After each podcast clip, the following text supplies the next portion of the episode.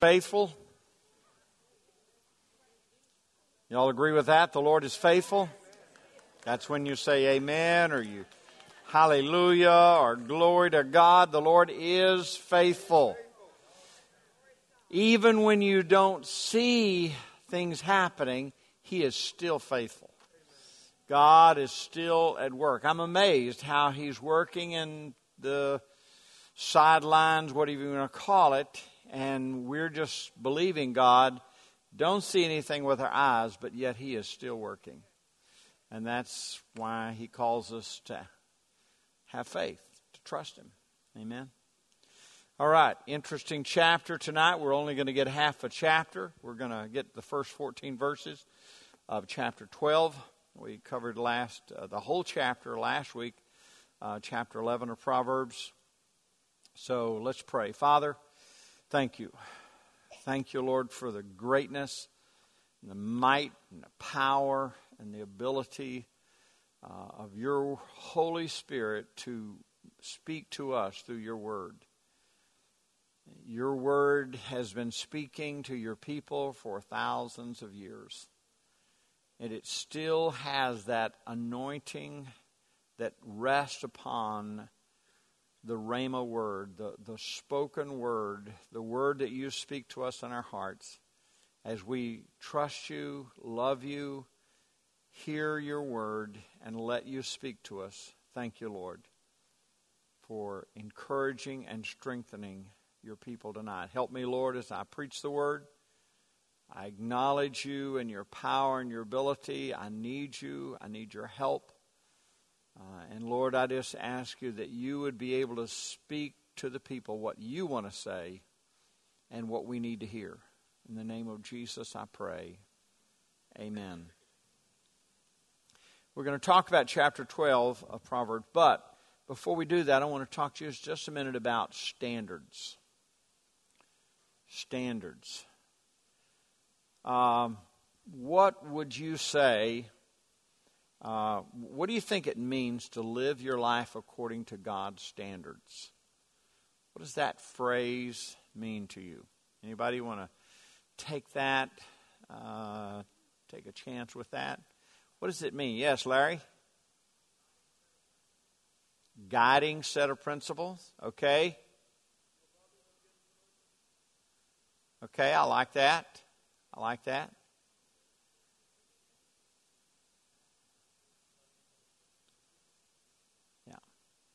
Anybody else? Yes. Nadine? His way of doing things. Interesting. I like that too. What does it mean to live your life according to God's standards? Yes. Following the Ten Commandments? Okay, that would be probably a portion of it because the Ten Commandments certainly reflect His standards. I think that would be a portion. Penny, you had your hand up. What do you think it means? Hmm. A hearer and a doer of his word. I like that too. Yes, Terry, what do you think? living a clean life. Okay. All right. Um, in today's world, a lot of people look inward for their standards. They basically, the best description I have is that they move through life's choices and they make those life choices based upon what they believe inwardly is the best at that time it's almost like they go through life making life choices based upon cost benefit from their viewpoint. What does it cost me? What does it benefit me? Is this good? Is this bad? What do I think about this? And it may be one thing at one point, it may be something else at another point. They basically, you know, even going all the way back to the book of Judges, where it says, every man did what was right in his own eyes. And that's kind of where we've kind of come full circle. But God's plan is that we would have a set of standards that is not inward but outside. It's God's Word. Jesus is the standard. The Word of God is the standard. His ways, His laws, His commandments, they're the standard, and we order our life according to His ways. Something that is on the outside, not the whims and the dictates and the way I feel, the way I think. If it's inward, then it's very subjective. It's going to change. It's going to, you know, oh, well, I feel like this would be right. And then change, well, now I feel like it'd be wrong. And I want to tell you, it produces instability. It produces a lot of negative things whenever we our standards are inward uh, rather than based upon God, His Word, and His ways. And all through the book of Proverbs, especially, we see this all through the Word of God, but especially in the book of Proverbs, and especially as we look at the chapter 12, there's a lot of comparisons. And if you'll notice, we've, already, we've seen a lot of comparisons between the wicked way and the good way, the righteous and the good, the, the, the, the people who are uh, living according to their own standards versus those who are living according to God's standards. And the book of Proverbs, especially tonight, is going to tell us something about his standards. It's going to tell us about his ways. Now, as normal, since we left chapter 9, there's a lot of jumping around uh, about subject matter. But just like last week, we focused in on God's finances, principles of finances. That would seem to be a reoccurring theme. Uh, and the same thing today. I think there are some things that he wants to teach us about his standards. Uh, certain things that he we, we need to learn about his standards uh, is a reoccurring theme, and we're going to look at those tonight. But first of all, let's take the first 14 verses of Proverbs chapter 12 and let's look at that. To learn, you must love discipline. It is stupid to hate correction. The Lord approves of those who are good but he condemns those who plan wickedness. Wickedness never brings stability, but the godly have deep roots. I love that. A worthy wife is a crown for her husband. Come on, men, what do you say right there? Amen. Amen. But a disgraceful woman is like a cancer in his bones. Now, how many of you remember that great verse from last week? Anybody remember Proverbs 11:22? Remember that powerful verse about women? A woman, you're close, Nadine. A woman without discretion is like a pig with a gold ring in her snout.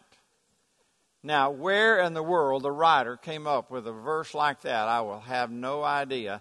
But he, he always just seems to throw one verse in there about women, uh, and, and, just you know he I, he threw in the pig snout last last chapter, and he just decided to throw this one in. I, it, but I don't know why he did that. But it's true. The first part, especially true. A worthy wife. Oh my goodness! Well, it's a crown for her husband. What a blessing! What a what a proud thing it is to have a godly wife. Number five, the plans of the godly are just, the advice of the wicked is treacherous. Interesting.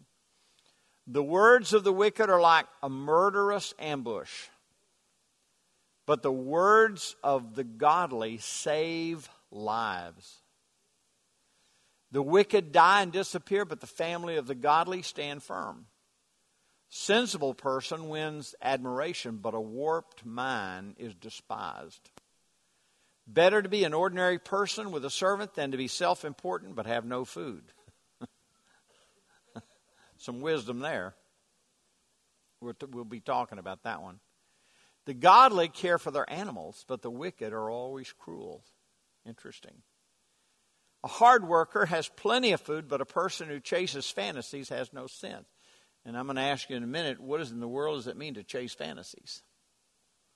Thieves are jealous of each other's loot, but the godly are well rooted and bear their own fruit. They're not worried about what somebody else has. They're not worried about trying to get what somebody else has. They bear their own fruit. 13. The wicked are trapped by their own words, but the godly escape such trouble. In other words, if you keep your mouth shut, you stay out of a lot of trouble. Wise words bring many benefits, and hard work brings rewards. Okay, we're going to look at uh, five areas, five things I believe that he's trying to focus in and just trying to give us some godly standards and, and what they look like. And we want to talk about each one of those. Very first one, and that is God's standards are consistent. Consistent. And again, that's, I don't know if you remember this, but from last week, I'm trying to think what, what the passage was. Yeah, it was verse 1 of chapter 11. It says, The Lord detests the use of dishonest scales, but he delights in accurate weights. And remember that. But the same thought here that is, that God's people and his standards are consistent. And in verse 11, uh, chapter 11, verse 1, it says he likes constant, consistent weights. Weights that are not switched back and forth to deceive.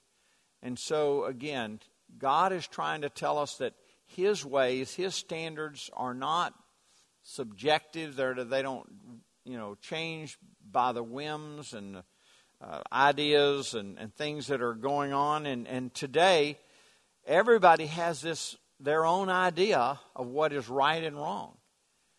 And primarily it's because they have not seen the consistency of God's Word. And, and a couple of verses that tie that in, and uh, we see it in verse 3.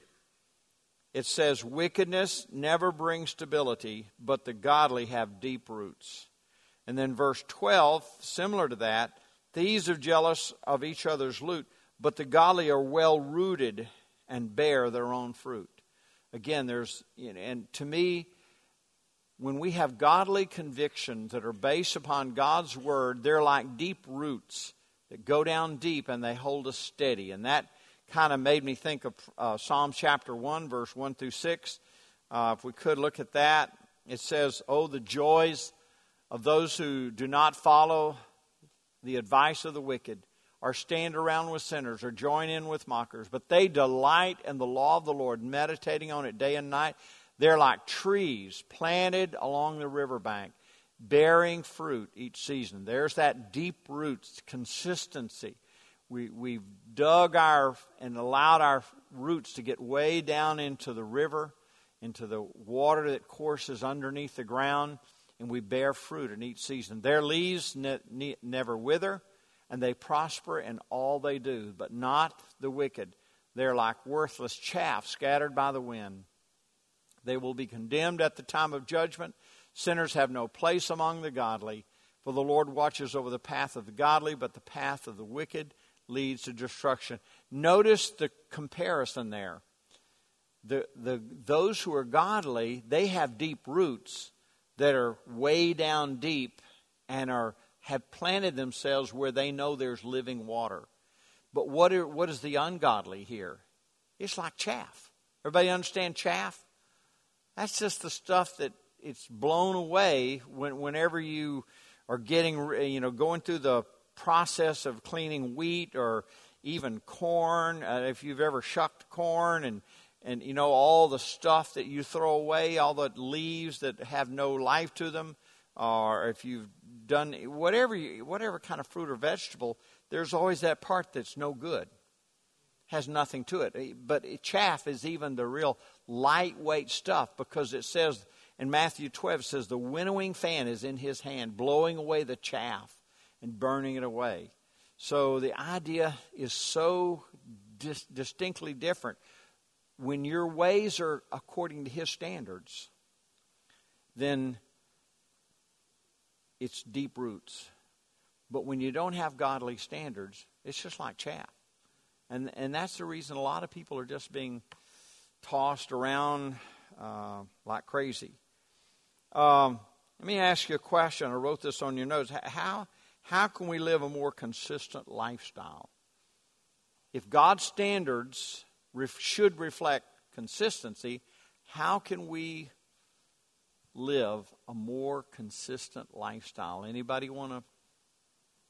Anybody? How can you? Yes, back up there again. Read the Bible, man. You can't hardly beat it because what you're doing is you're you, are you are looking at the consistency of His Word.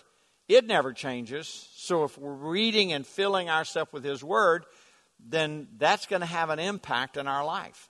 Should have an impact in our life. How else? Be more consistent. Penny? Having an accountability partner. I like that.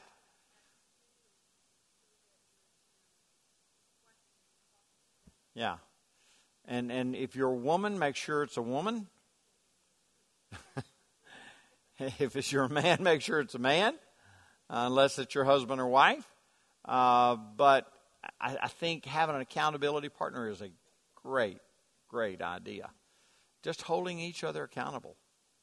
You know, and it's not judging each other all the time, but it's just helping each other to walk in God's ways.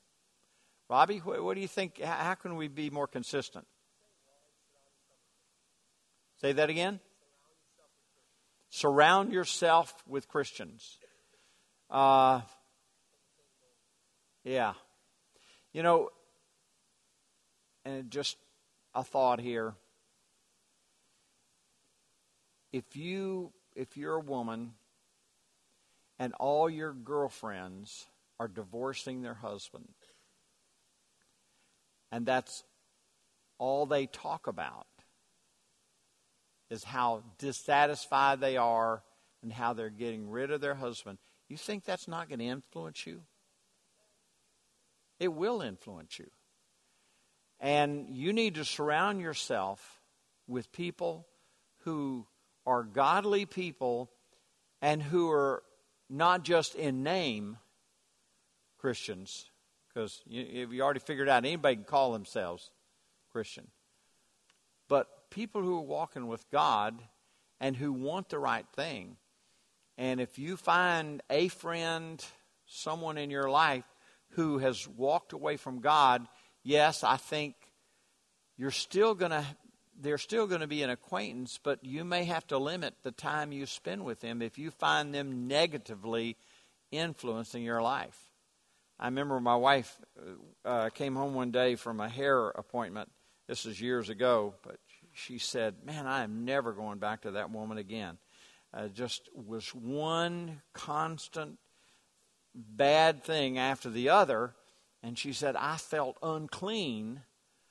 After hearing her talk about all the stuff she talked about, uh, and supposedly she was a Christian, uh, and I said, "Well, don't ever go back."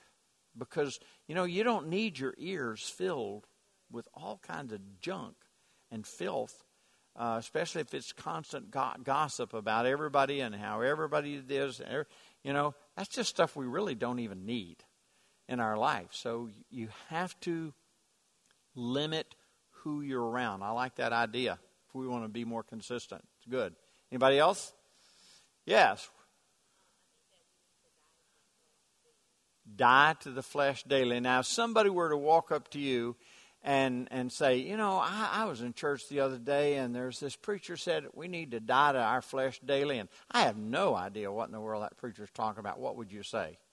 Because not everybody understands that Christian lingo.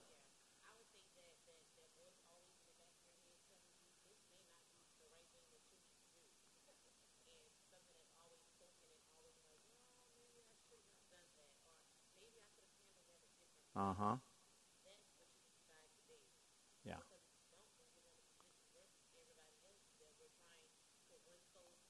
Yeah. And and so dying to the flesh would be along the lines of listening to the voice of the Holy Spirit and rejecting the voices that tell you to do the wrong things uh, voices that you're that are telling you to do things that you know are not according to God's word, but listening to the right voices. So yeah, I think dying to the flesh is a valid way, but you got to put meat on that and and understand what that means and put that into practice. I like that too. Yes, Tony, what do you think?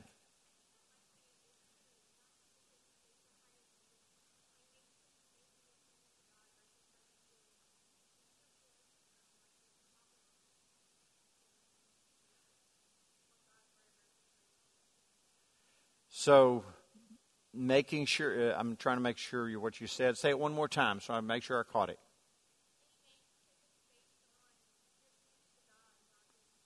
Okay. I, yeah. And I think that's easy to do, uh, to make decisions based on feelings and emotions, but you have to make your decisions based on, here's that standard again. There's the standard of God's Word, the standard of His ways.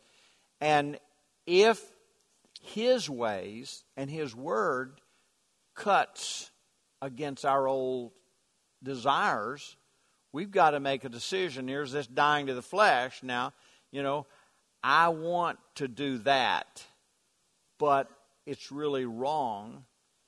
And your emotions may tell you to do that, or you would like to do that, but the Holy Spirit is saying, no, no, no. And the Word of God says, no, no, no. Then you need to, again, listen to the Word of God versus your feelings or emotions. Because I want to tell you, your feelings and emotions, they will lead you astray. You know, you just, uh, you cannot count on your feelings and emotions because they go up, they go down. And Satan, he plays on our emotions. He twists and changes our emotions. And, and he knows that is a very susceptible area in our life. And so we have to really be careful with our, our emotions. Okay, uh, let's look at number two. God's standards show humility. Look at verse 9. I told you we'd look at this verse. Kind of an interesting way to phrase this. Um, says, verse 9, better be an ordinary person with a servant than to be self important but have no food. And the whole idea here is that you may think you're self important and you give off the appearance of self importance, but in reality, you'd be a whole lot better off just to be a normal, ordinary person. Uh, and, and the whole idea here of servant You've got somebody working with you or somebody working for you. You're out there doing hard work. It's a whole lot better to do that than to try to give the impression you're really important. Y- y'all have been around w- name name droppers. Everybody know what name dropper is? Eh, they they love to tell you who they know, as if somehow that makes them important. Oh, yeah, I know so and so, and I was with so and so. Now, they might have been with them, and, and that other person that's so important might not know them from beans, but they want you to think that they know them, and they want you to think that they've been with them. And it's just that desire to impress people. So I'm going to have to ask you this question Why in the world do we try and impress other people? Why do we do that? What was that? That's our flesh. Okay, that's one explanation. Penny, why do we do this? Ah, we're looking validation to get some importance, a sense of importance from them, uh, if they think I'm special and if they are impressed with me, then that somehow gives me a self validation or that makes me feel like I'm important. Uh, and, you know, here's I worked with a guy one time, uh, and he didn't know anything. He was close to one of the dumbest guys I've ever worked with. But I want to tell you, this whole time, he's always telling me what he knows. he's always trying to tell me, well, I know how to do it. And, and he didn't know anything. And, and, I, and a lot of things he was telling me, he was telling me was wrong because I knew how to do that. But he was just working so feverishly at trying to impress me with everything that he knew when he didn't know anything. And I, and I kept thinking to myself, why are you doing this? Okay, Terry, you're going to tell us why?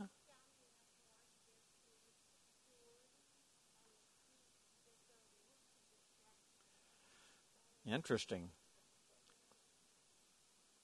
An in, sense of insecurity, but it comes from the rejection, a sense of rejection. And you know, you may be very close to the truth there because a lot of people do get rejected uh, unfairly, especially when they're growing up.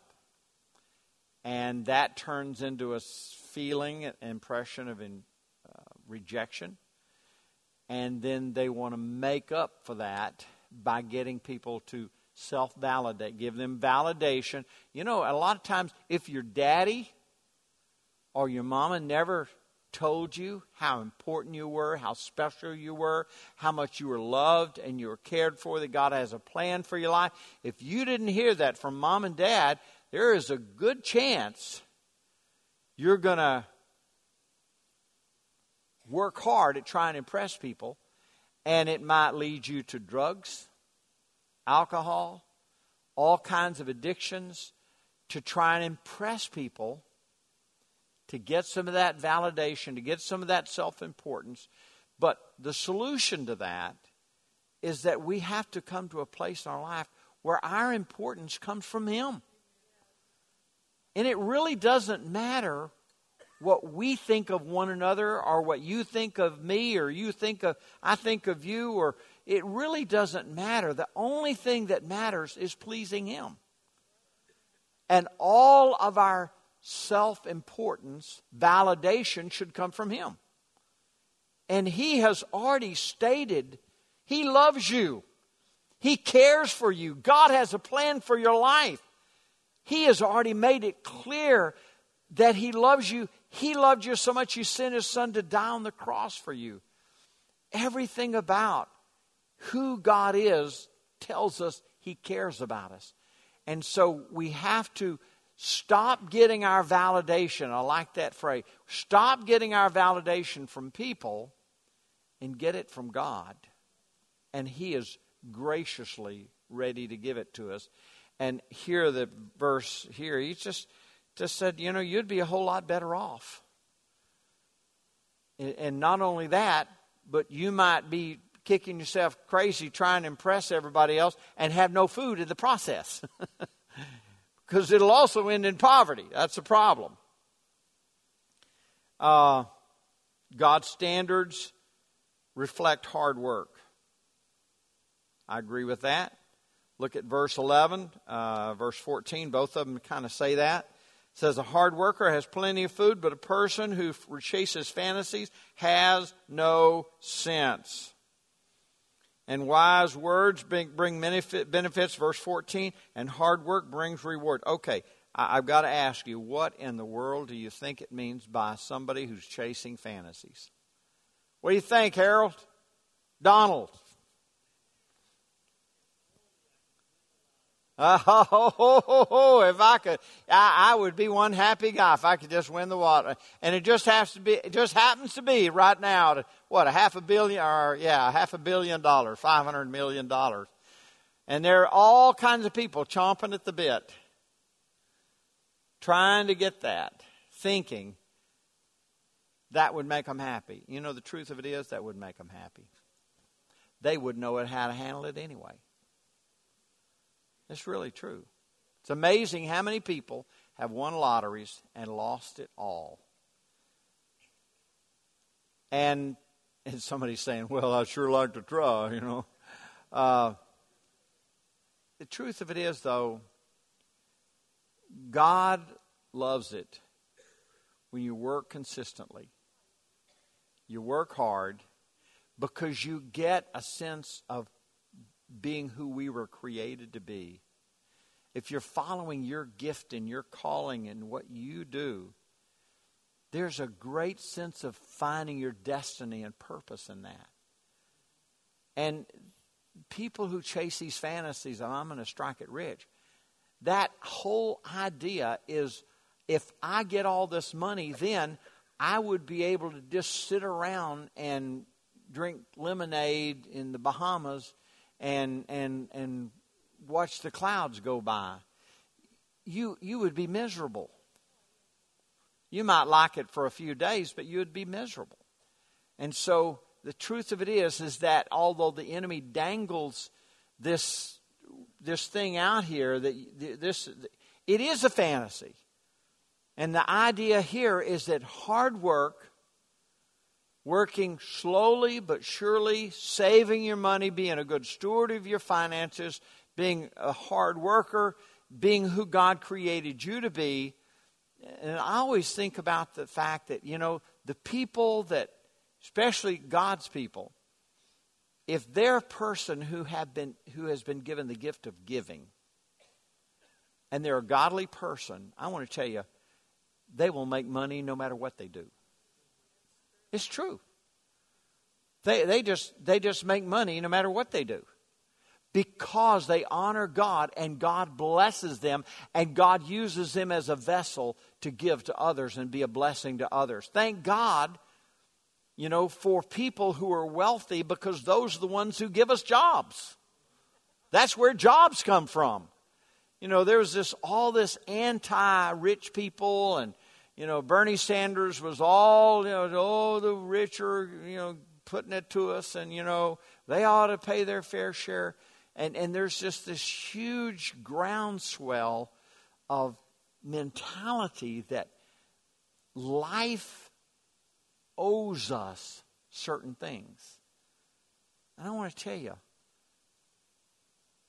God says we earn everything that we have. That's the way it's supposed to be.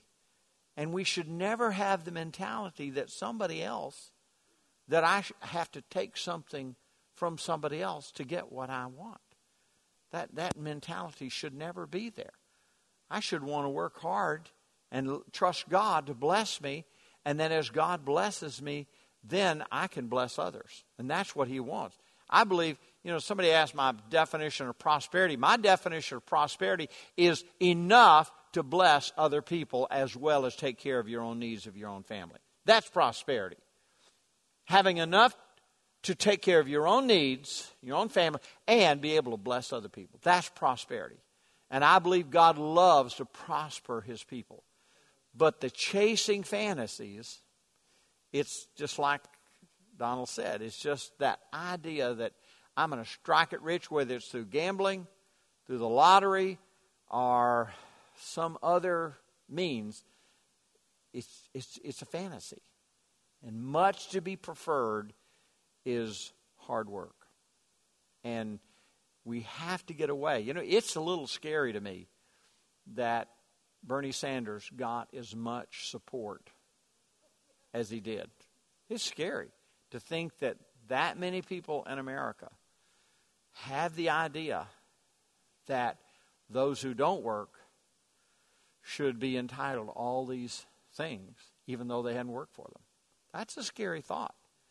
You know, you know, our founding fathers told us, you know, that democracy is a great thing, but the danger in democracy is when the majority, when the majority begins to rule, and the majority begins to think that they can vote themselves all the benefits that are going to come from somebody who doesn't work. And so that's a real danger that we're teetering as a nation because we have to employ God's standard, God's ways, and His standards are He blesses us, and He blesses us when we work hard uh, and and nobody owes me anything. You know, uh, the government doesn't owe me anything, um, and, and rich people don't owe me anything. I thank God for the rich people. You know, I just pray that they are walking with God, and if they're walking with God, then most likely they are givers, and God uses them to bless other people. So, the fourth thing I want to talk to you about, or I see in here, and that is God's standards leave a godly legacy. Both 7 and 8 kind of talk about this. It says in verse 7, it says, The wicked die and disappear, but the family of the godly stands firm. And very similar to it, a sensible person wins admiration but a warped mind is despised. And all that has to do with uh, what are people going to think about you when you're gone from this world? What are people going to, what, what is the legacy that you're going to leave in this world? Think about it just for a moment. What is going to be said about you?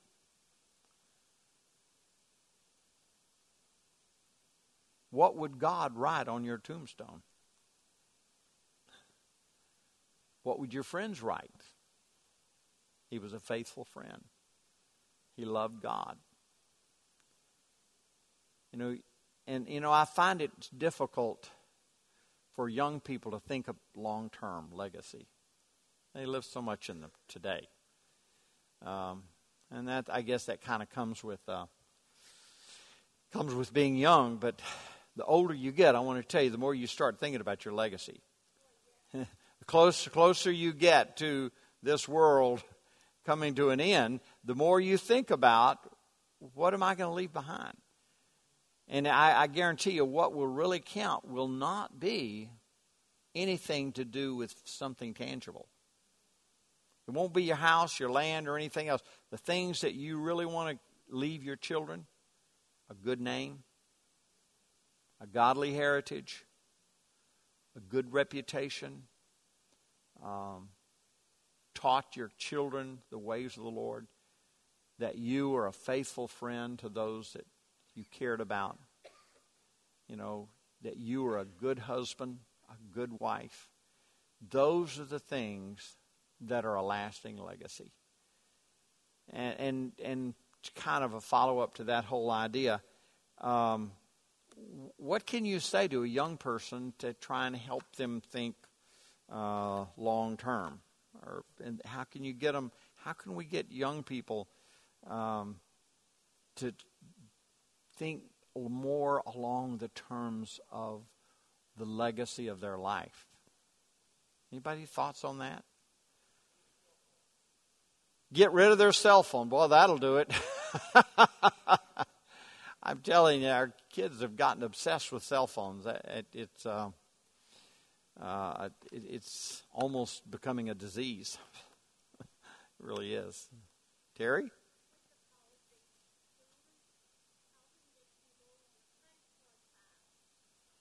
Oh, they'll love that. They're going to love the credit card fast. Uh, I don't know about that. If we could get them to do that, any thoughts of what can you say, Larry? Be more kingdom minded. Challenge.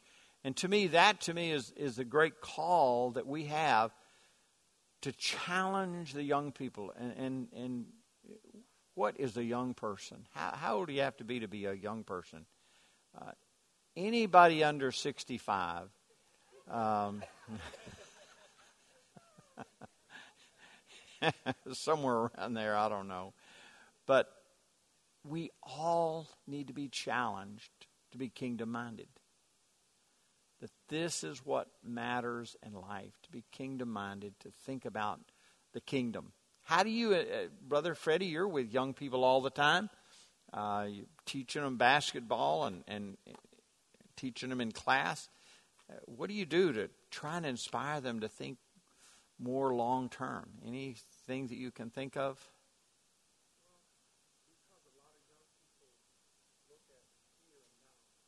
Yeah. Right.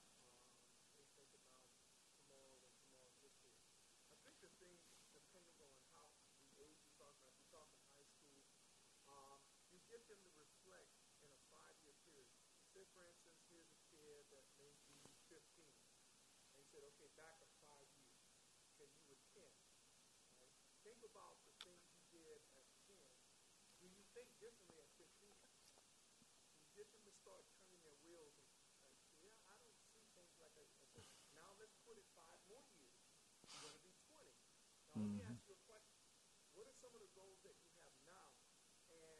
think you will accomplish them on the the decisions that you're making right now. Mm-hmm.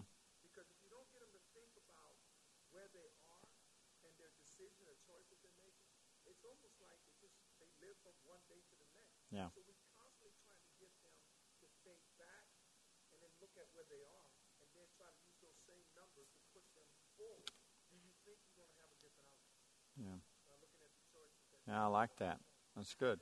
Ben, can you think of anything? You you deal with uh, young people, young adults, college age. Any thoughts on the way you help uh, to inspire them or uh, to to cause them to be more kingdom minded?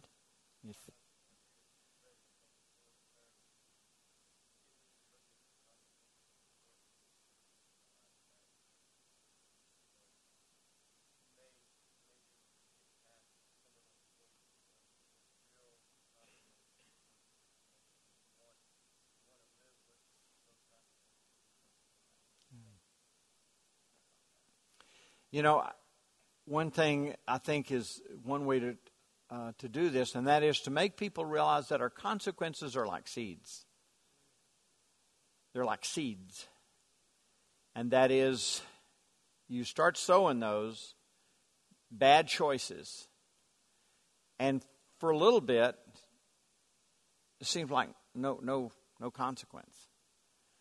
But all of a sudden, those seeds start coming up. And if you've sown a lot of bad choices, it starts, oh my, the reaping comes in. And that's a good opportunity right there to cause any person, any age, to say, think about your choices. If you want better things happening in your life, you need to start sowing better seeds because your choices with those consequences are like seeds. And you've got to plant good things in your life, and you will see good things come to pass. And there is a consequence for our wrong actions.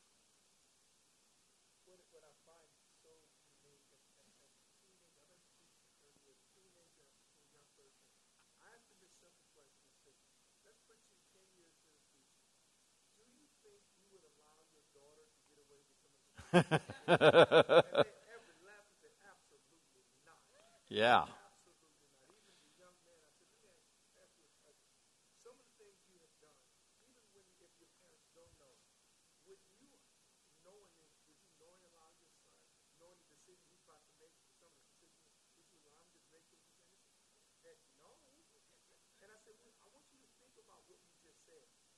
Yeah. Yeah. It's true. That's exactly right.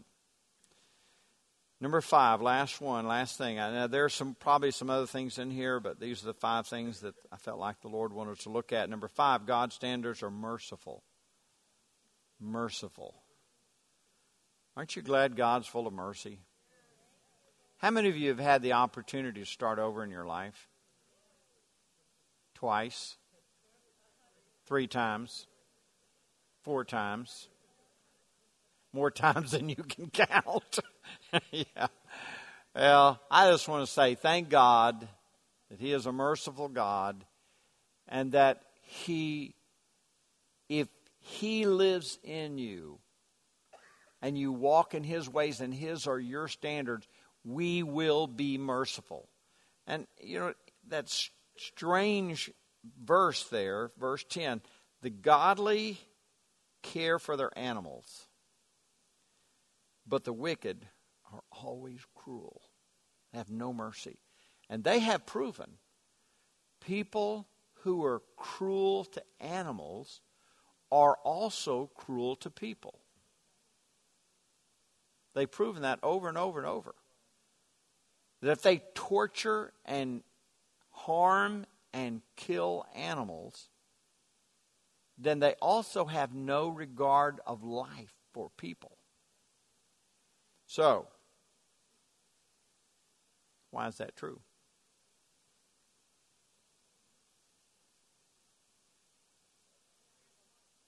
Say that again, Shane.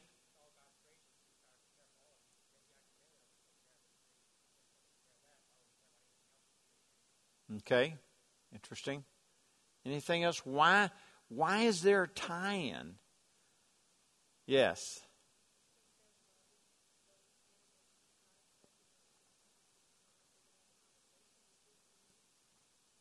Okay? That's possible. I'm looking for something else that I think is ties together. Leah?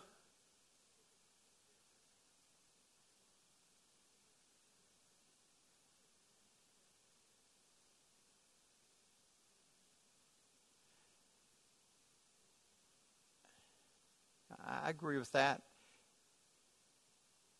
We have to see that we are all created created by God. And and when we see value, our value has to come from being a creation of God. And if I see something as created from God, whether it's an animal or person, now people have a whole lot more valuable value than animals do. That's just a reality. The Bible actually tells us that animals were created as a source of food. That's what it tells us. So it's not like we're, you know, animal rights activists that are, uh, you know, getting all uptight about this because there is a plan and purpose. But at the same time, I think we have to see animals as precious in God's sight, something that He created just like He created us, and there's value there. And we have to have a basic value of life because life comes from God. And when we have that, then when we understand life comes from God and that we have been created in God's image, then we should be merciful toward people. We should be merciful to others. And I just want to say that God is amazingly merciful to us. Do you know He, he uses us when we think we're not worth being used? We mess up in our life and we think, how could God ever use me again? And you know, the amazing thing is that He wants to use you and the great thing about God's forgiveness is God's forgiveness is not second rate forgiveness. It's not like God says, okay, I'm going to forgive you, but I don't really want to use you. I'm always going to remember what you did, but I'm going to forgive you. That's not God's forgiveness. God's forgiveness is remove your sin as far as the east is from the west, and He loves you and He cares for you, and He wants to use you and He wants to restore you to be used. That is God's mercy. You know, I love, you know, I know you've read this before. I'd love to read it again, and that is Psalm 139, verse 13.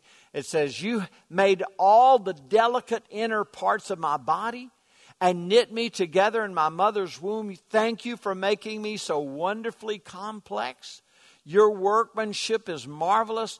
How well I know it. You watched me as I was being formed in utter seclusion, as I was woven together in the dark of the womb. You saw me before I was born. Is that not amazing or what? Every day of my life was recorded in your book. Every moment was laid out before a single day had passed.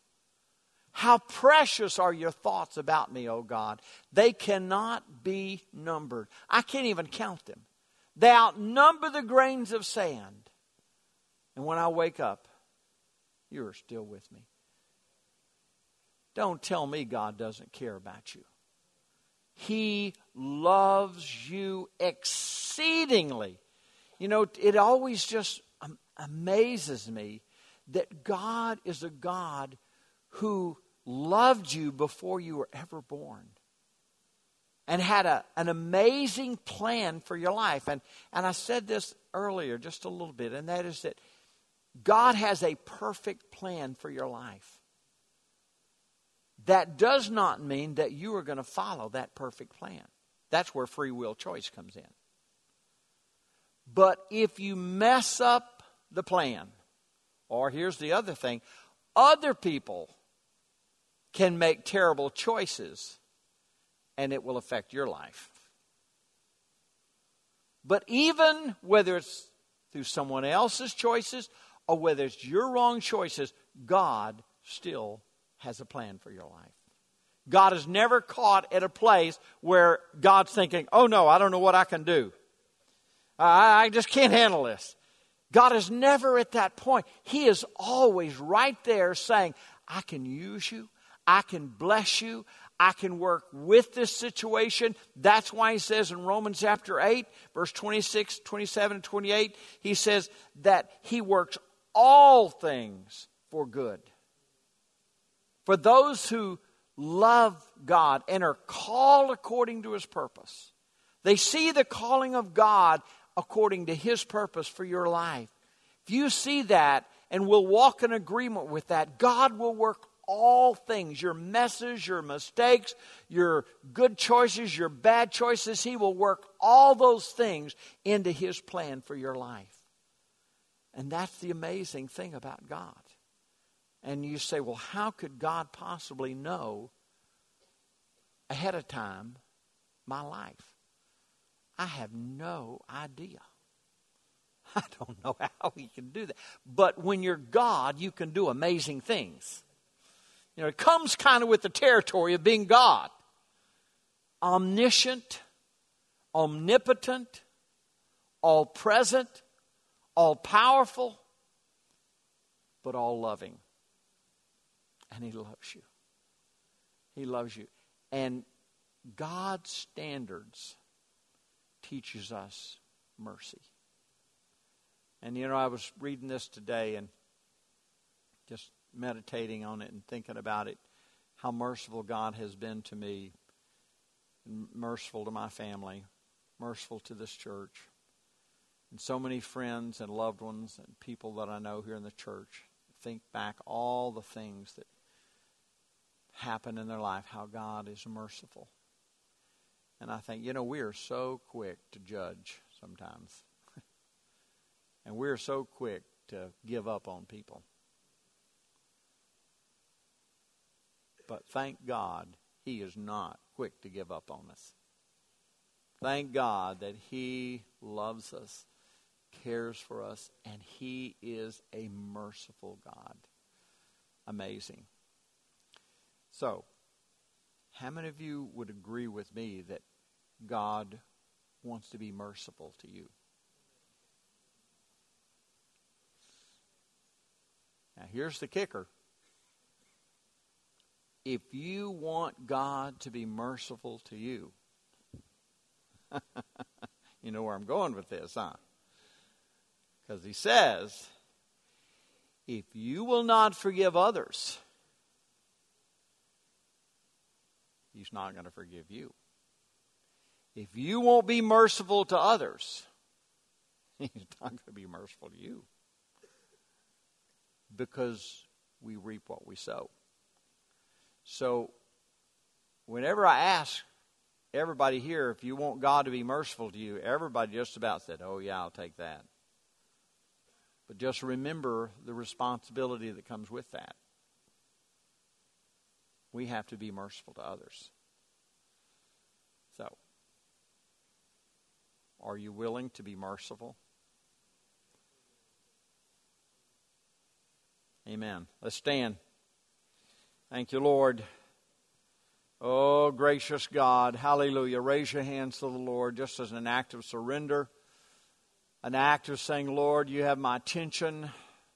Lord, with hands raised up, we declare that you are a merciful God, that you are a God of restoration, a God of healing, a God of forgiveness. And Lord, I ask you to help us to be merciful even as you are merciful, to be forgiving just like you are forgiving. Lord, that freely we have received and freely, Lord, we could give mercy and forgiveness to others. Lord, help us not to get overly focused on judging and condemning others.